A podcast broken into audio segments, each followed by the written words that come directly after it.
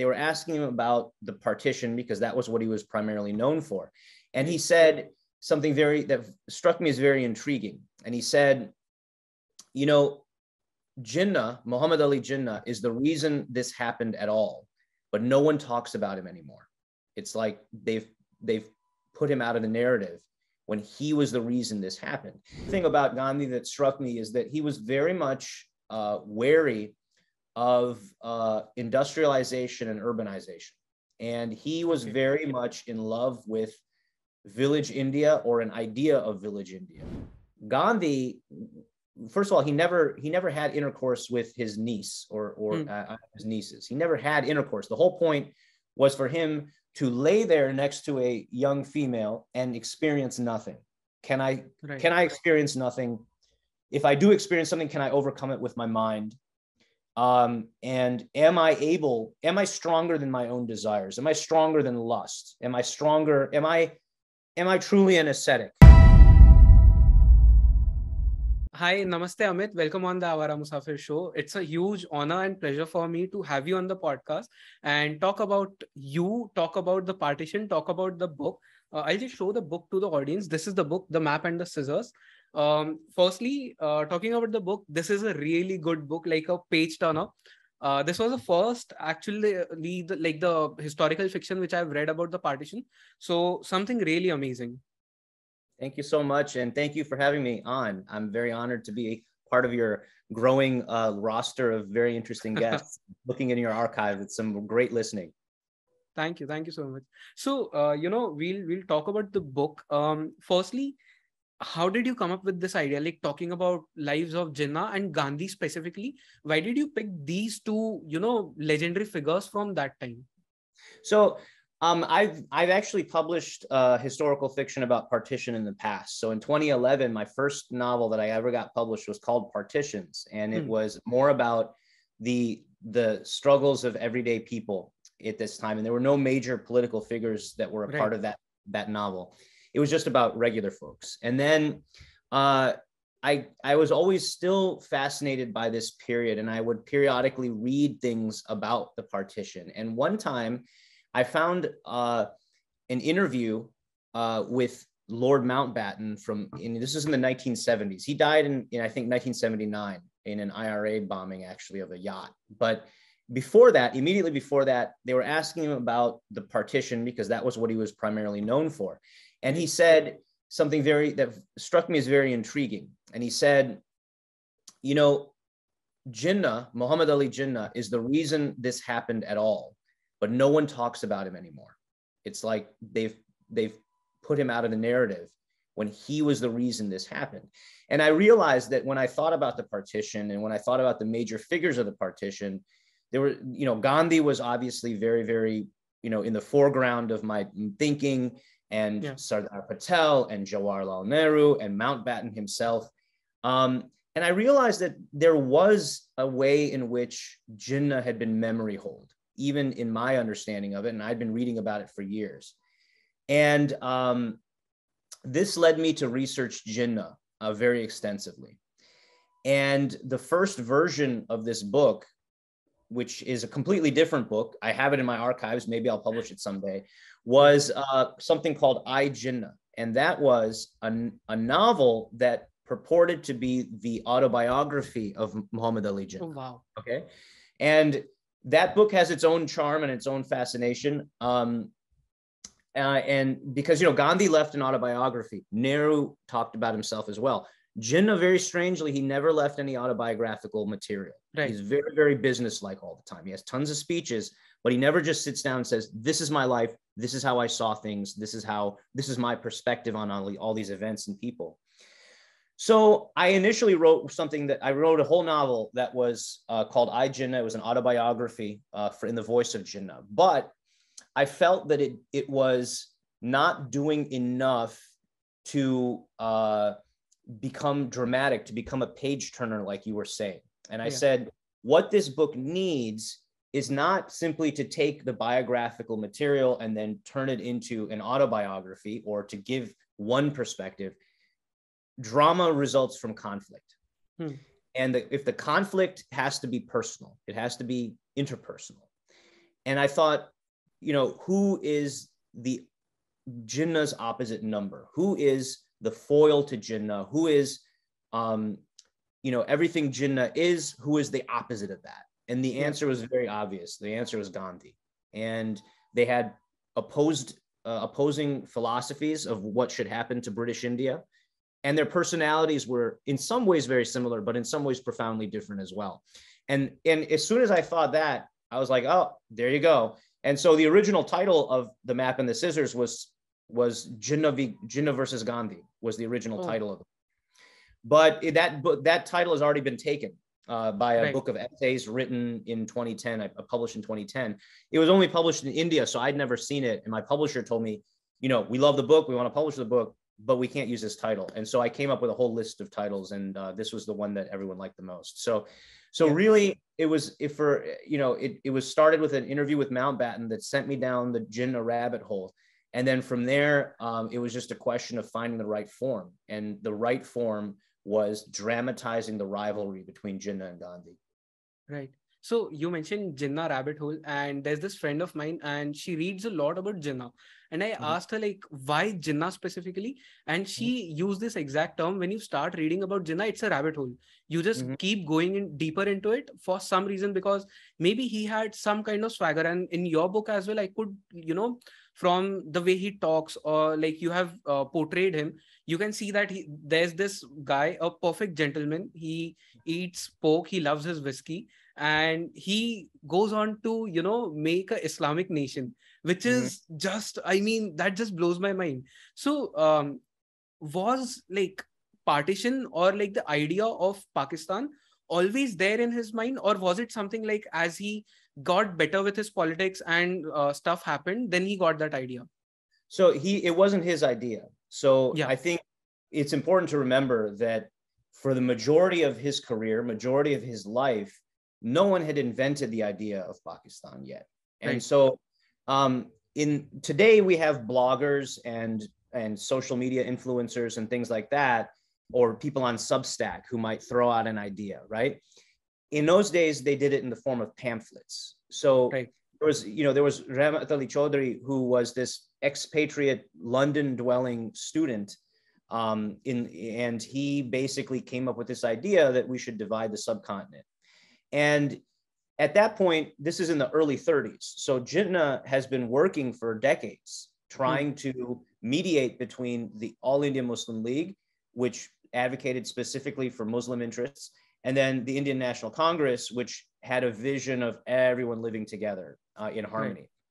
And and and he was a failure. It was a failure. He, he couldn't manage to, to do this because um, there were a lot of sort of schemes that we would today consider ridiculous. So communal veto. That means that if, you know, Muslims decide that some law, they don't want some law, then that's it, it's over.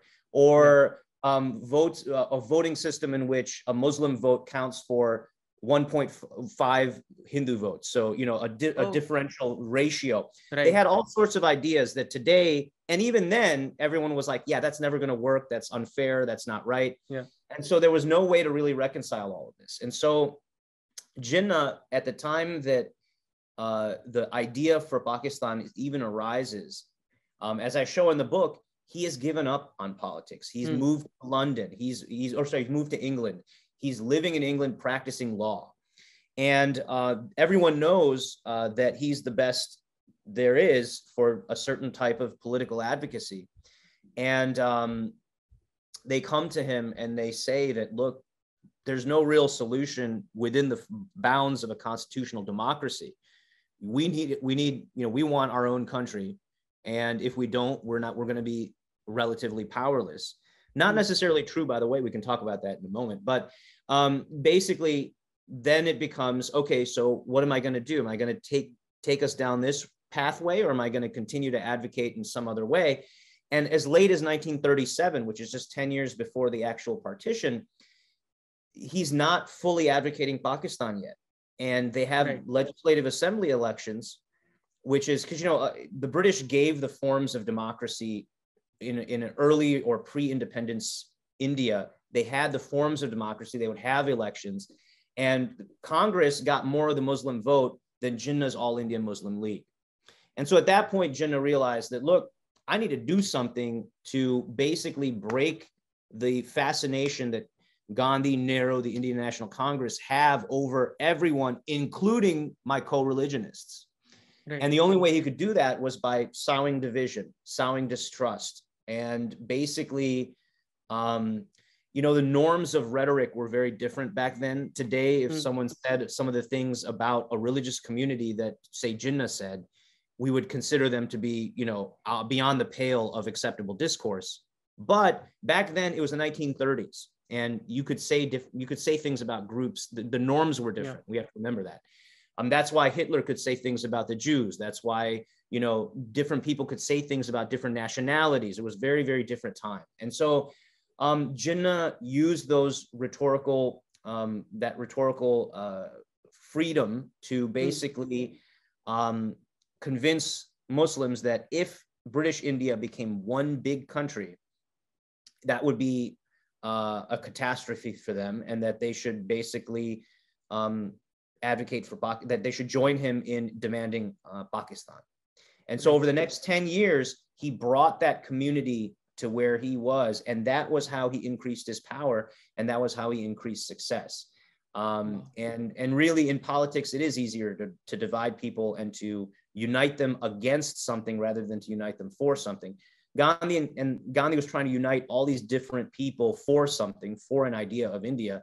And then Jinnah was able to basically do the opposite. And that's another mm. way in which they were opposite. Their final trajectories politically became very, very diametrically opposed. Right. But then, uh, you know, like in India, there are uh, there are a lot of groups, and every group has a certain ideology or thoughts about Gandhi.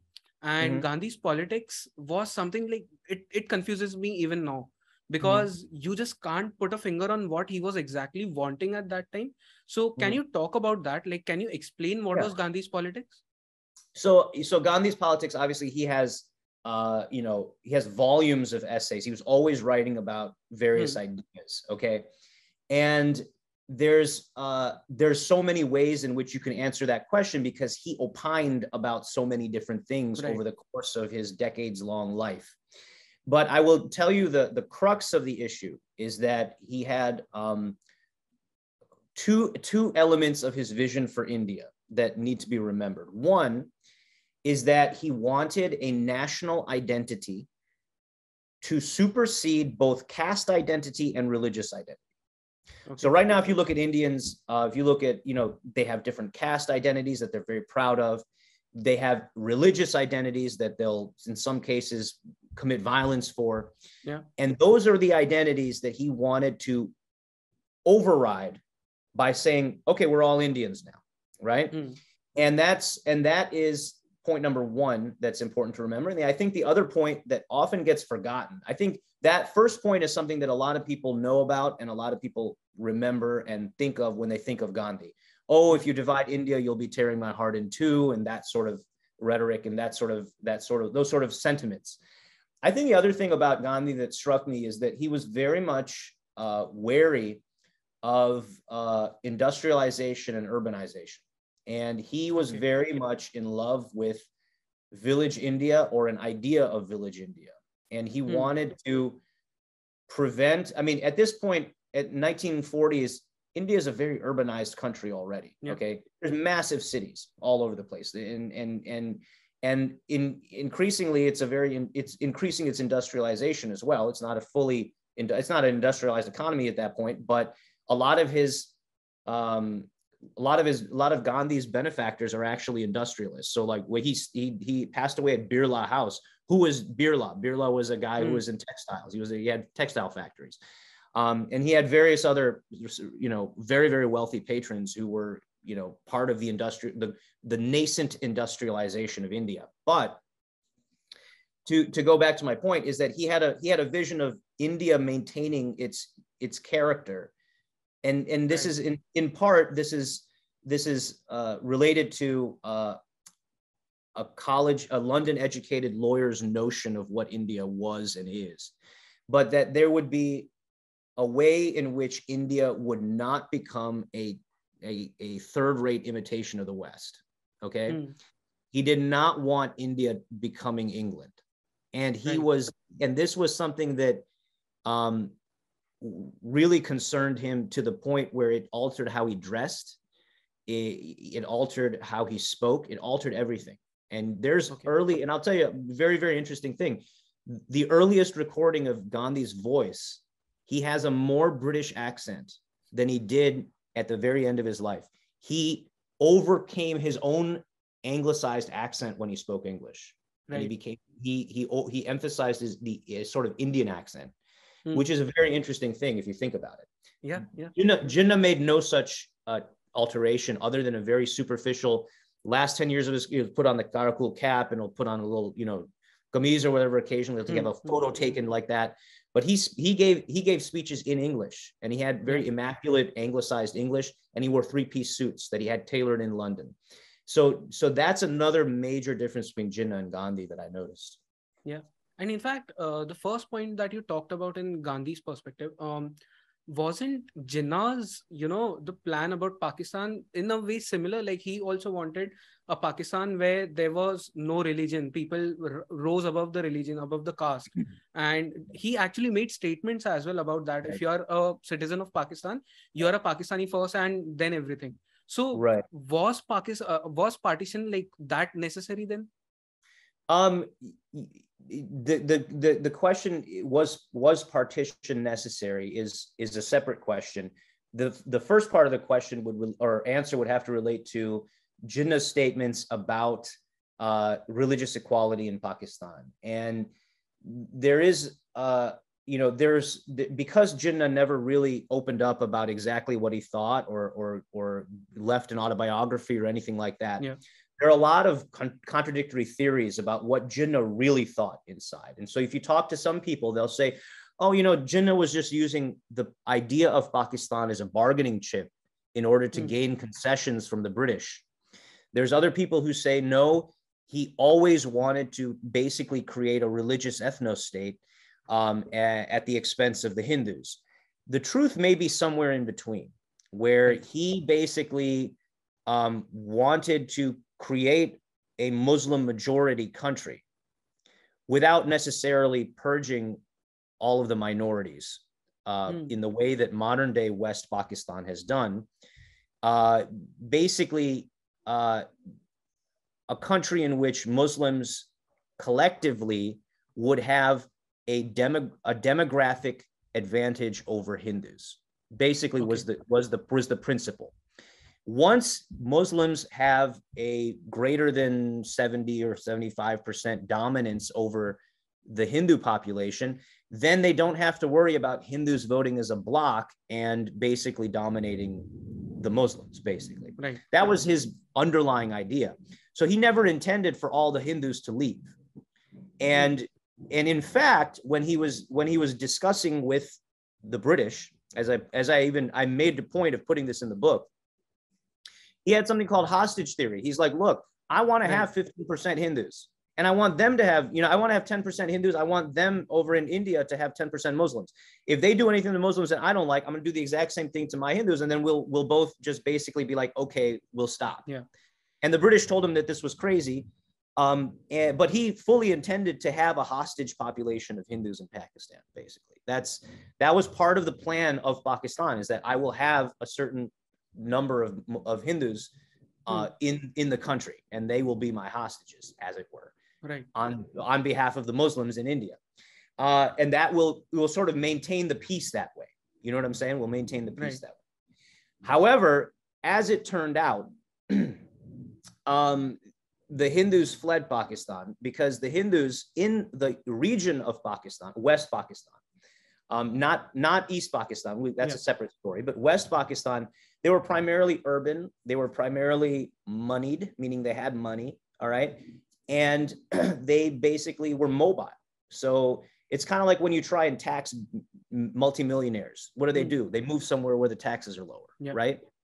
If you persecute rich people, they're like, see ya, I'm out. You know what I'm saying? Yeah, yeah. So to this day, the, the Hindu population, the rump Hindu population in, in Pakistan is primarily very lower caste and poor people. All right.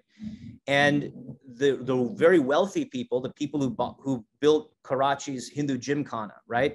And the various people who ran uh, businesses in the port cities like Karachi or in major major yeah. centers in uh, urban centers in India or, or in Pakistan. They just fled to India, they fled to Britain, they fled to America, they fled different places. And so there was a massive capital flight from Pakistan as well. Okay. Mm. It wasn't just population that drained out of that country. Capital yeah. drained out of it too, because you it was like it's the same thing that happened to Poland when Poland purged its Jews in the 1940s, right? The Jews were they were they were the money men. They were rich and they were good merchants and they built the economy and they sustained the economy. And then they they basically turn on these people. Same thing happened to Turkey in the 1950s when they got rid of the Greek mm. Orthodox population. Look up the Istanbul pogroms. All right, that was another example. Um, and this is just the unexpected or rather unforeseen consequences. They, you know, people or communities that do this to their religious minorities think that I will simply take everything they have and then we will be rich the way they are rich. Mm-hmm. Yeah. That's not how it works in real life. That's not how it works in in that's not how economies work. You know what I'm saying? Economies are based on network, capital, credit. Those are the things. And you destroy the people in whom that that is that inheres, you make them go somewhere else. Guess what? Other countries benefit you know, other yeah, countries absolutely. benefit. Other countries get the capital, they get the credit, they get the networks, and you're left with a crumbling Haveli that you took over. You know what I'm saying? Like that's yeah. that's what you're left with. And so those are things that uh, Jinnah and the people who advocated partition didn't understand, and those that's the things that you know people who um, persecute religious minorities don't understand that you hmm. you you it doesn't end well. It doesn't end well Got for it. anyone. It doesn't end well. It doesn't end well for anyone. Got it. So, um, and then coming back to the second question, which was about was partition necessary? Especially, we are recording on 14th August, and it's right. um, you know Partition Horrors Day, uh, yeah. Remembrance Day. So, right. um, was partition necessary? Could we have stopped all of those, you know, the atrocities and the right. whole migration? Could we have like you know stopped that? Um. So, so here's here's um the the hard reality is that by 1947, okay a lot of rhetoric had been flying everywhere and a yeah. lot of people had already died at that point okay? And uh, there was a there was hysteria too. There was hysteria on the part of uh, oh if they turn this into uh, uh a single country we're going to be outnumbered they're going to persecute us this that the other. And so uh, it's important to remember that the territory that was the british raj was never really one political unit historically. Okay. Um, even the large empires, you know, not didn't didn't necessarily contain both Kanyakumari and Kashmir, you know, and and Peshawar and and and Dhaka. Like all those areas are typic, typically not a single uh, empire. And even when historians color the map all one color, like oh look, this is the Gupta Empire or this is the this empire, it was actually local power centers that that hmm. basically ran things and then there'd be some nominal tribute that would go to the center and that's it's important not to think that british even british india was all one thing because at that time there was 557 independent or 550 something independent principalities that were yeah, basically yeah. just giving some tribute uh, to the british um, you know kneeling in the darbar and then and then doing their own thing uh, and so, uh, was partition necessary? Uh, by 1947, if you hadn't partitioned India, there would have been secessionist movements. And right. whether the Indian army could have suppressed them, whether they could have uh, ended them, is open question. No one knows that. But there would have been bloodshed no matter what. And mm-hmm. there'd already been bloodshed before 1947. Now, if you say, could you have avoided partition uh, in 1937 or in 1927 or in 1917? Better chance, better chance at that, because the the the rhetoric and propaganda had not yet activated segments of the population against the idea of one big country. At that time, when they said Azadi, they were just like, yeah, get the British out of here. Let's all be one country. Right. If you look at 1917, for example, um, and that was the year of the Lucknow. That was, I think, 1916 or 17 was the year of the Lucknow Pact. Jinnah actually brokered right. some deals. All right. Um, at that time, even Jinnah would have been on board. Yeah, get the British out. We'll be one big country. How hmm. long would that have lasted? Again, we can't run the experiment again. You could say, say hypothetically, the British had quit India in 1917, and uh, Jinnah becomes a member of a cabinet. Uh, maybe you know Nehru's father is prime minister instead of Nehru, right? Yeah and uh, and and Gandhi is has some role, you know, uh, as an advisor uh, for the future of India. Let's say that's a hypothetical alternative history. How long does that last? How long hmm. before someone comes along and says, "Hey, look, the Hindus are dominating everything," or someone yeah. else says, "Oh, look, this particular caste is dominating everything," or they say, "Oh, look, the North Indians are dominating everything, and the South Indians we don't have enough say." How long before separatist movements arise? You know, yeah. You you don't know. And there's a good chance that you know India would have broken up one way or the other.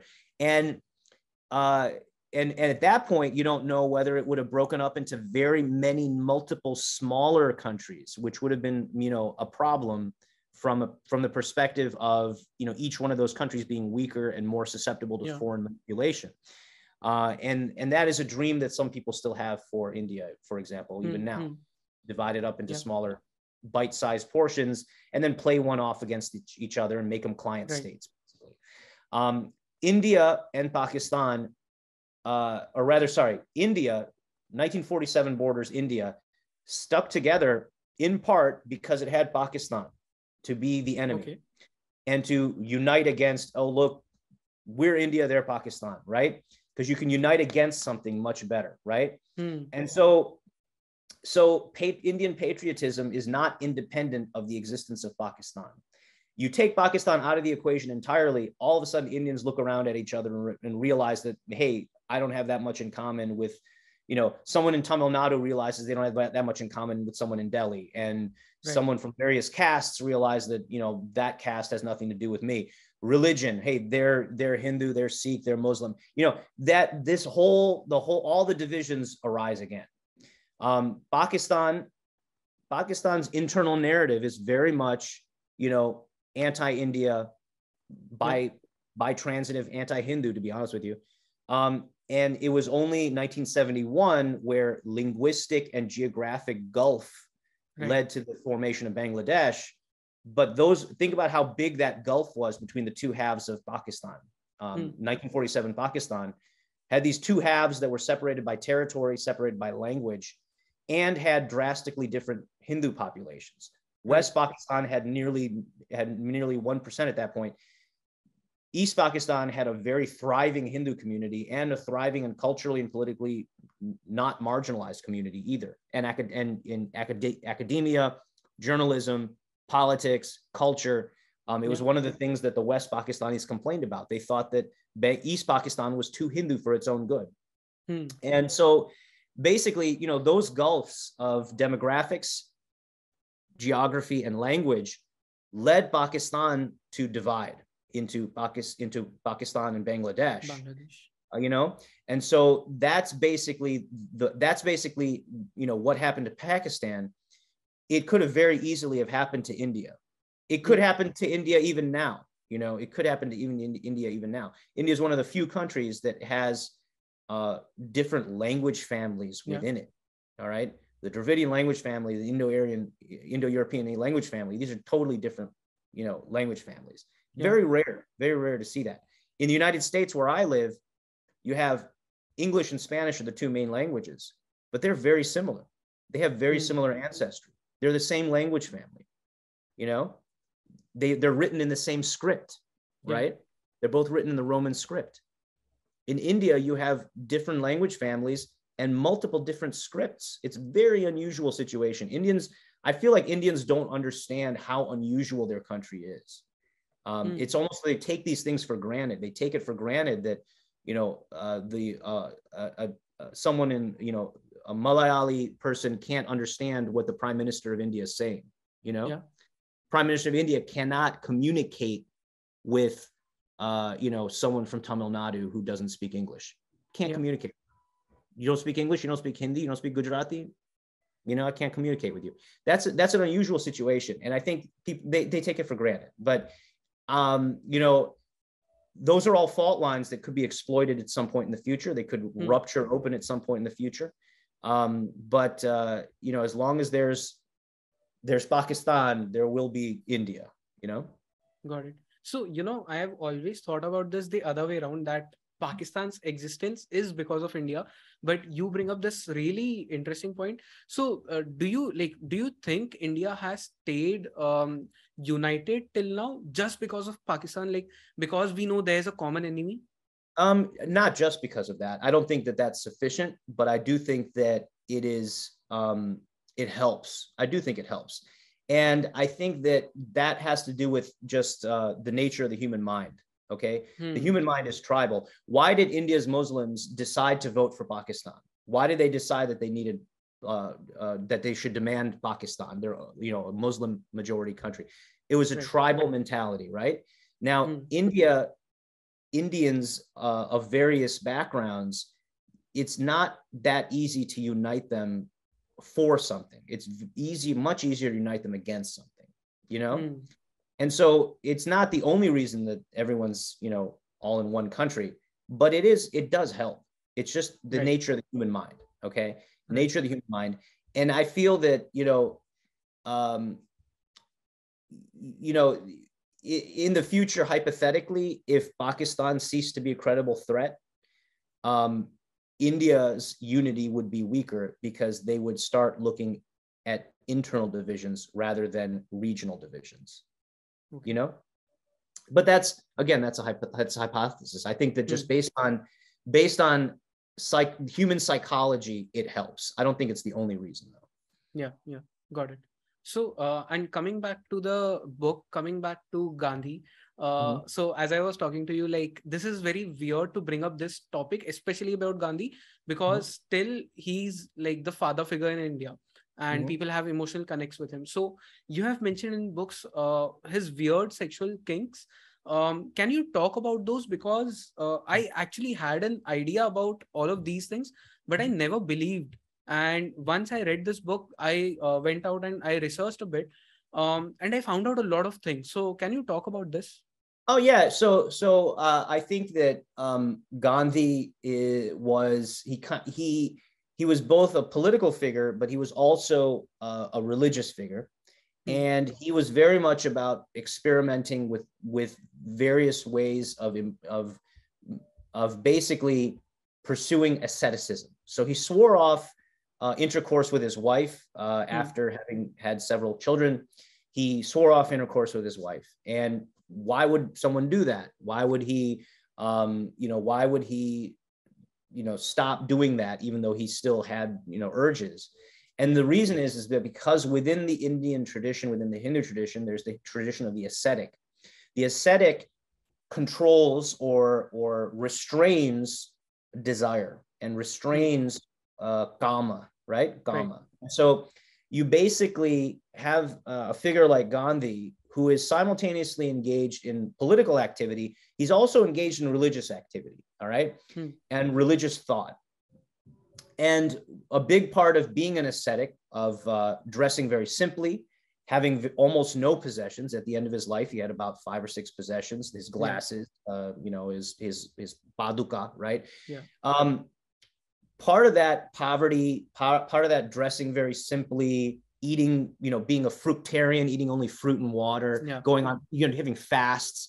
Part of that also is restraining kama, restraining your lusts, restraining your hmm. desires. Mm. And so, uh, what we tend to forget is that Gandhi, first of all, he never he never had intercourse with his niece or or mm. uh, his nieces. He never had intercourse. The whole point was for him to lay there next to a young female and experience nothing can i right. can i experience nothing if i do experience something can i overcome it with my mind Um, and am I able, am I stronger than my own desires? Am I stronger than lust? Am I stronger? Am I, am I truly an ascetic or not? And, mm. and this is something that is weird to all of us, but it is important to remember that Gandhi himself didn't just write about it. He wasn't just open about it. He wanted Manu Gandhi herself to write about it. Yeah. yeah. He encouraged her. He said, I want you to write about how, you know, what we did, rather what we didn't do, and mm-hmm. what I was able to do, uh, and how I was able to basically conquer desire. Right. He actually wanted her to write about it. And he wanted all of this to be public. And Nehru, Jawaharlal Nehru was very, very uncomfortable with that coming out. Yeah. He felt that it had political ramifications, which inevitably it would. And uh, there is evidence that uh, basically there were um, there was documentation about this uh, from Manu Gandhi that was destroyed. Hmm. Uh, and uh, it was generally suppressed because um, India, even then, had had sort of neo-Victorian morality, um, and then even to this day, it's not something that people feel comfortable talking about. It's not right. something people really want to talk. It's a weird thing. All right. And you can be a really big fan of Gandhi and still understand that he had some weird streaks. He was also obsessed with giving himself enemas, right? Who wants to talk mm-hmm. about Gandhi giving himself enemas? Even I don't talk yeah. about that, but he was very, very fixated on his bowel movements as well, right? And that's because he didn't have these very, very finicky boundaries about like, can't talk about this, can't talk about that. He was the ultimate, you know, I, I, I wrote a, a children's book earlier this year called Heroes the Color of Dust, also about Gandhi. It's a children's book. It's about sparrows who become a bodyguard for Gandhi on the on mm. the. Salt March. And uh, at the end of that book, I have a little discuss. Just, I have like a little essay where I explain to kids what Gandhi was like, and I the the the um, analogy that I drew was that he was like an inf- a modern day influencer. Okay, a modern day influencer who shares every little bit of his life online. Right. Mm.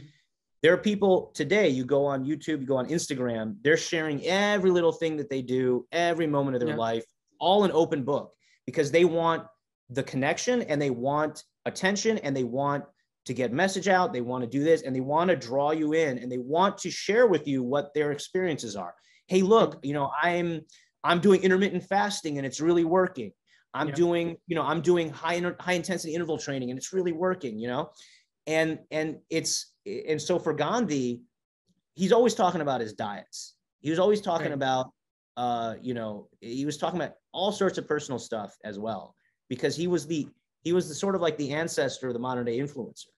And if you look at the way he manipulated the media with the salt march being, you know, I'm going to march here, I'm going to gra- put salt, I'm going to hold this salt up for the camera. You know what I'm saying? So hmm. he made sure the cameras were rolling.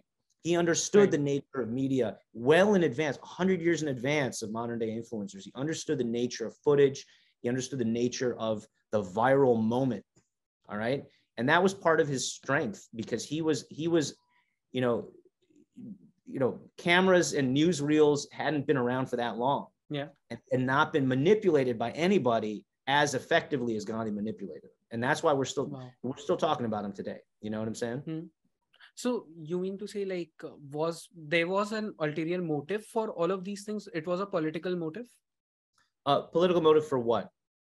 for what's like all for like salt marches absolutely it has a political motive yeah no but, but not but, salt but, march like yeah. all his per, you know the personal kinks and the enemas the sexual yeah, kinks yeah everything yeah not no not necessarily for that stuff that is that he's just trying to basically test himself uh right. and and basically yeah what i'm talking about he has a motive for you know doing the salt march and making hmm. sure the cameras are rolling he's yeah. basically that's that's very much a political gesture i don't think that um, his sexual experiments on himself were necessarily had a political motive simply because, right.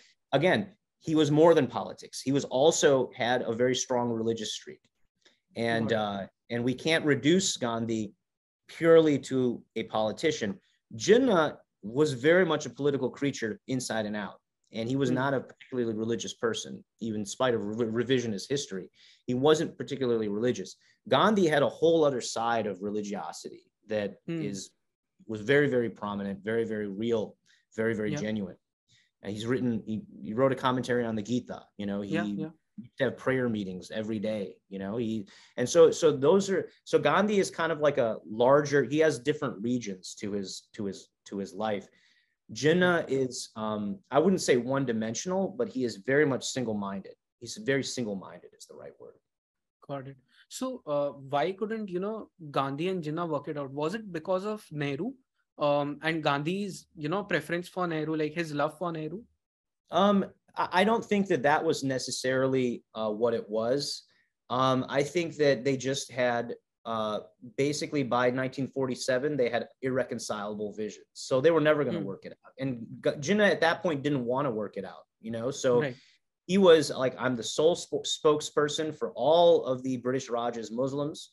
and no one anyone who you know who says otherwise is not speaking for this particular religious group. I'm the only one.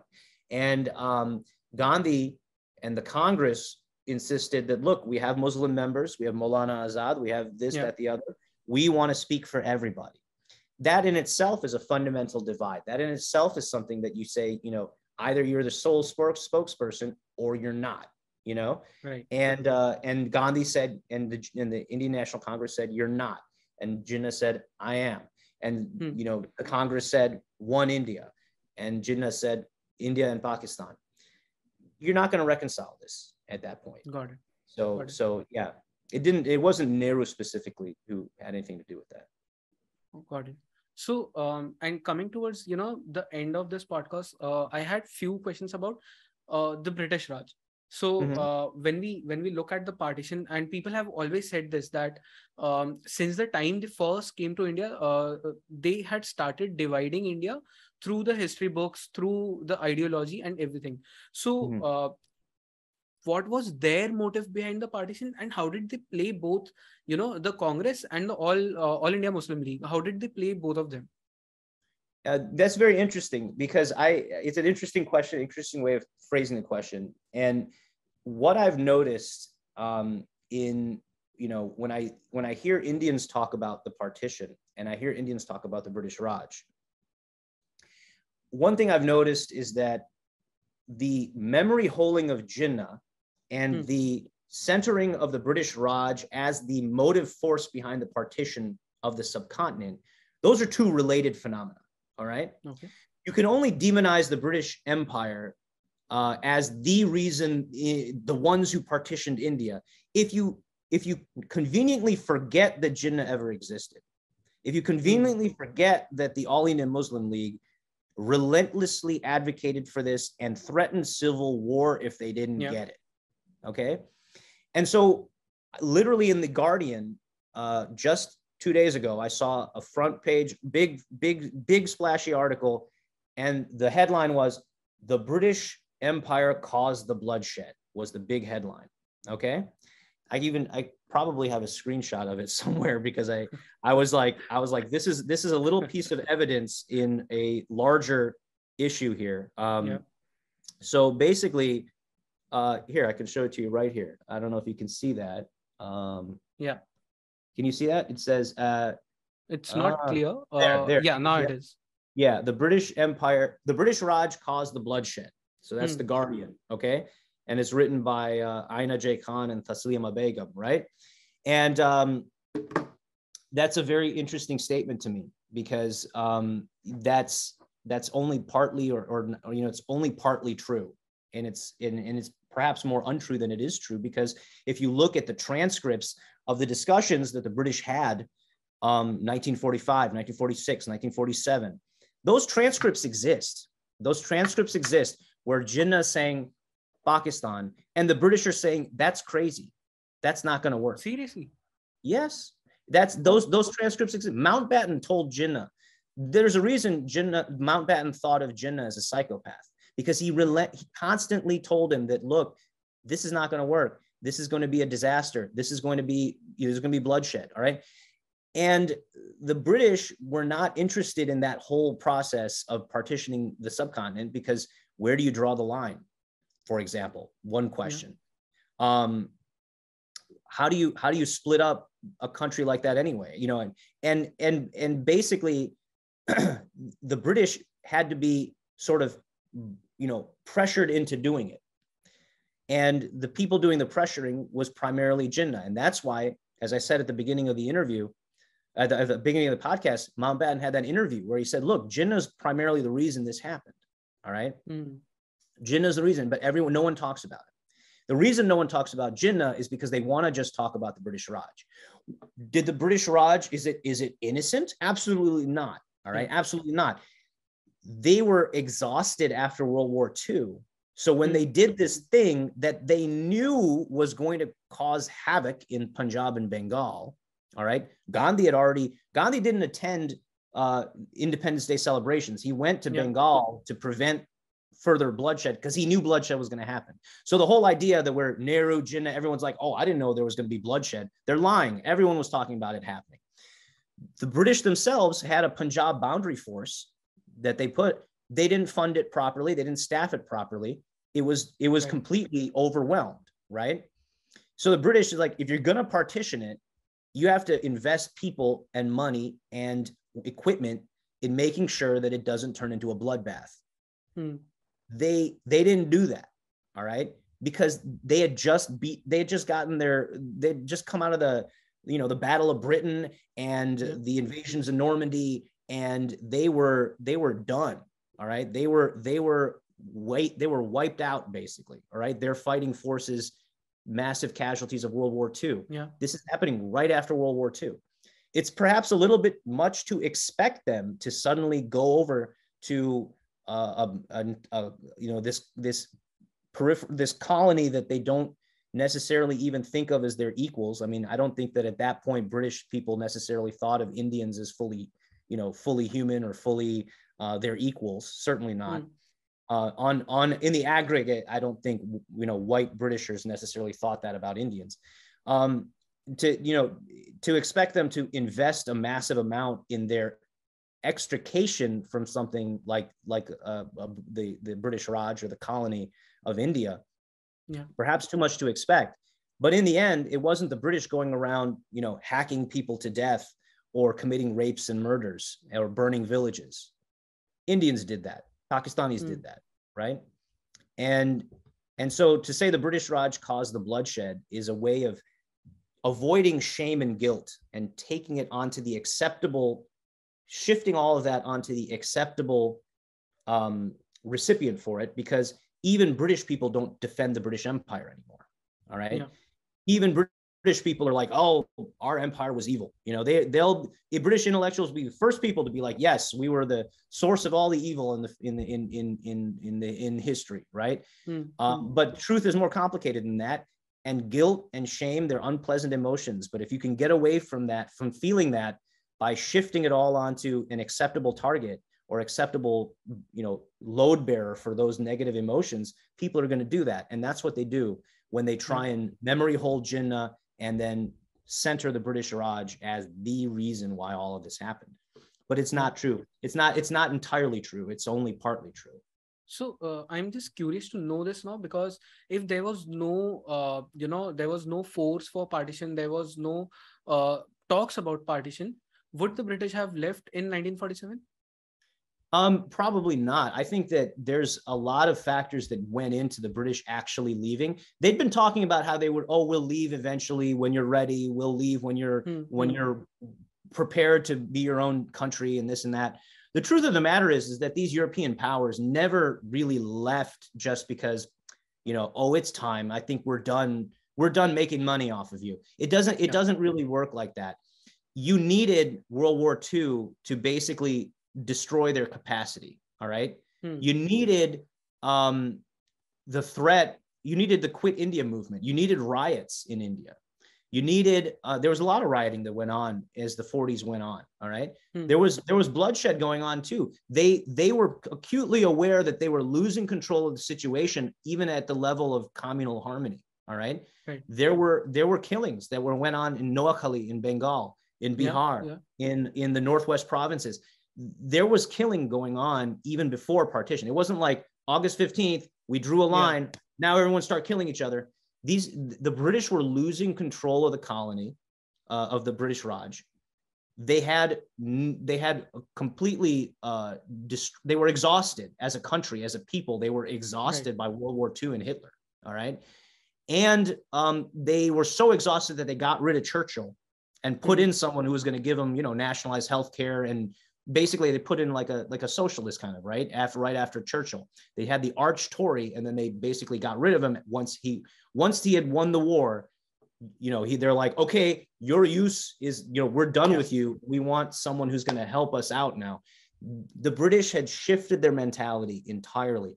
They were no longer a country that wanted to uh, invest blood and treasure in maintaining a cash cow on the other side of the world. Yeah. So would the British have left in 1947? I I don't think they would have, and I know that as long as Churchill was in power, they wouldn't have left. Churchill came back to power in Britain shortly after um, shortly after partition of India, after the partition of India, Churchill came back to power. Do you think Churchill in the early 50s would have been like, okay, we're going to leave India?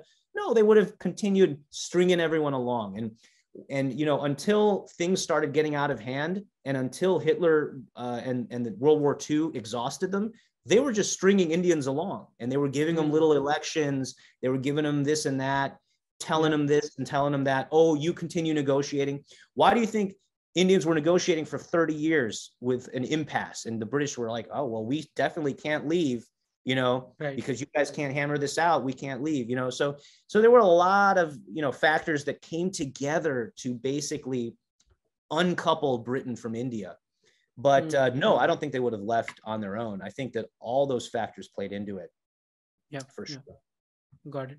So, uh, Amit, this has been a great podcast. Um, one last question which we ask to all our guests the, uh, which is it's not even a question it's just your top five recommendations the uh, book recommendations or maybe documentary recommendations that people mm-hmm. need to watch or read especially about the topic of partition sure so um, i at the end of the book at the end of the novel i share a bunch of different yeah. um, uh, sources and so i'll just name some of those sources Indian Summer by Alex von Tunzelmann is great. Uh, Midnight's Furies by Nisid Hajari is great. Um, I, there's a classic, uh, Freedom at Midnight, which is just a great read. I don't know if it's necessarily hi- that highly regarded as a work of historiography or investigation, but it's a wonderful read. And then uh, what I also recommend uh, is going to uh, source material.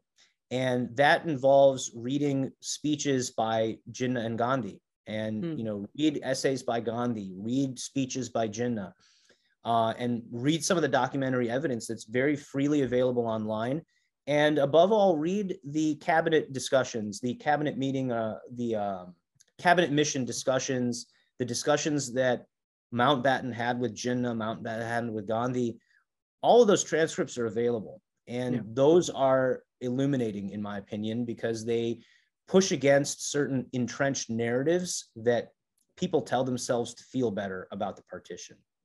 Right. Uh, and as soon as you do that, things start um, things start becoming more complicated and also richer and also more um, more more uh, they become deeper. The the whole mm. the whole time deepens for you when you first of all read you know histori- historical accounts of it, but then um, go into the transcripts, go into the um, the speeches, go into the the documentary evidence at the time, and it's kind of like you're doing the work of historian yourself. Um, but I feel that either one of those two types of of material is insufficient on its own to get yeah. an understanding of the time.